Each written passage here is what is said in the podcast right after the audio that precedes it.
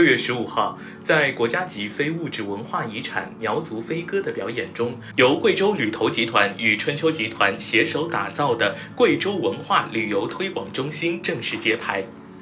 贵州旅游推广中心坐落于上海市春秋旅游西藏中路门店，大屏上正播放着数十组贵州特色美景：加棒梯田、巴沙苗寨、云峰屯堡，成了上海街头一道美丽的风景线。现场还设置了贵州好物展示区以及多彩人文区，通过互动体验的方式，让游客近距离感受贵州丰富的生态旅游资源和民族文化风情。近年来，上海、杭州等地前往贵州旅游的游客络绎不绝，贵州逐渐成为华东地区旅游消费者的避暑度假胜地。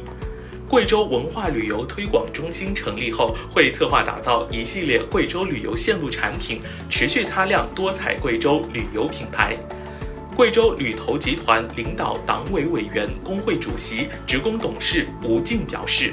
贵州素有“公园省”的美誉，深受国内外游客青睐。希望通过推广中心，让更多游客了解贵州，来到贵州，爱上贵州。